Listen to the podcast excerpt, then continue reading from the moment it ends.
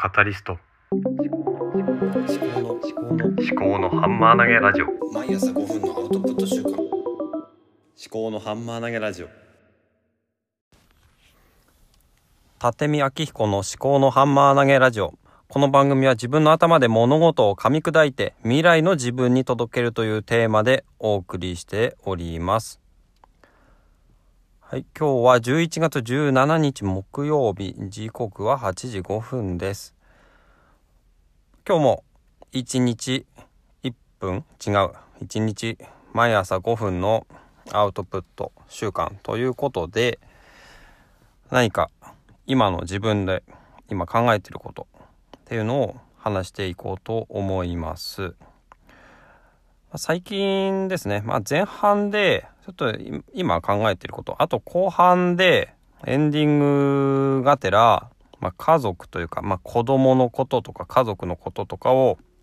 中心に、まあ、近況報告のような形でやっていこうかなと思っております。で、今日の前半の話なんですけれども、まあ、あと1分か2分くらいしかないんですが、えー、何の話をしようかなっていうところなんですが、今、出勤の車の中で、ワクワクラジオというポッドキャストの、えー、シティポップはこう作るのパート1とパート2をえー、パート2の途中、冒頭まで聞きながら来たわけですね。それで、えー、いつもね、私はポッドキャストを2倍速で聞いてるんですね。ポッドキャストも Audible も、あの、 Voicy も、YouTube も、ほとんどの音声コンテンツ的なものは2倍速で聞いているんですが、このシティポップはこう作るとか、あとは、ユーロビートはこう作るとかっていう、そのワクワクラジオの配信を聞くためには、あの、テンポ感とかっていうのが大事なんですが、ポッドキャスト2倍速で聞くと、その演奏も全部2倍速になってしまうので、え1倍速にして久しぶりに1倍速のポッドキャストを聞いたんですよね。1倍速で聞くとめちゃくちゃ話し方ゆっくりだなと思ってで私のポッドキャストの配信っていつもこう他の方の2倍速の配信を聞いている中で自分も話をするのでだいぶ早口になっていたんじゃないのかなっていうのが、えー、思ったところですね。えー、そんなに早口で話さなくてもいいのになぁと思いつつ、えー、なので私が話したポッドキャストを私自身が2倍速で聞くとものすごい早口になってるような気がしました。なのでもうちょっとゆっくりね頭の中を整理をしながらゆっくり話をするっていうことをやってみたらいいのかなっていうふうに思ったということですね。ワクワクラジオの、えー、音楽の作り方みたいなの配信を聞いてそれで、えー、得られた、まあ、気づきですよね。普段1倍速で聞いてる方とかには全くねあの関係のないことかもしれないんですが、えー、聞きながら配信もしている身として、えー、聞くのが2倍速話すのがもう2倍速になっちゃっていたそうすると私が話したものが4倍速みたいな感じになっちゃうので非常に聞き苦しいところがあるのかなって思ったところです。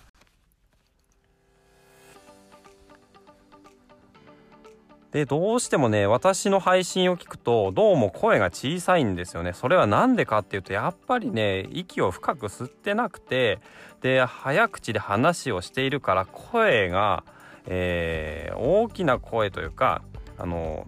腹から出ていない、あの、上辺だけの声になっていたのかなって思うんですね。だからやっぱりこうやってゆっくりうん本当に噛み砕いて咀嚼をして話をすると自分の頭で物事を噛み砕いてと、えー、物事を噛み砕く間もなくあの何ですかね噛み噛まないで飲み込んでそのまま出してるみたいなそういう形になってたんじゃないのかなって思いました。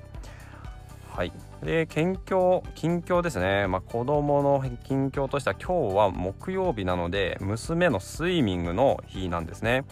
なのでいつも5時まで、えー、幼稚園に預かってもらってるんですが今日は2時でお迎えということでねで最近あの娘があの幼稚園も行きたくないとか、えー、さらにはスイミングも行きたくないって言い始まってたんですがスイミング今日は特に行きたくないっていうことは言わずにむしろ、あのスイミングの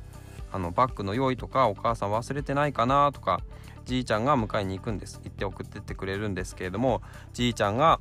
スイミングのお迎え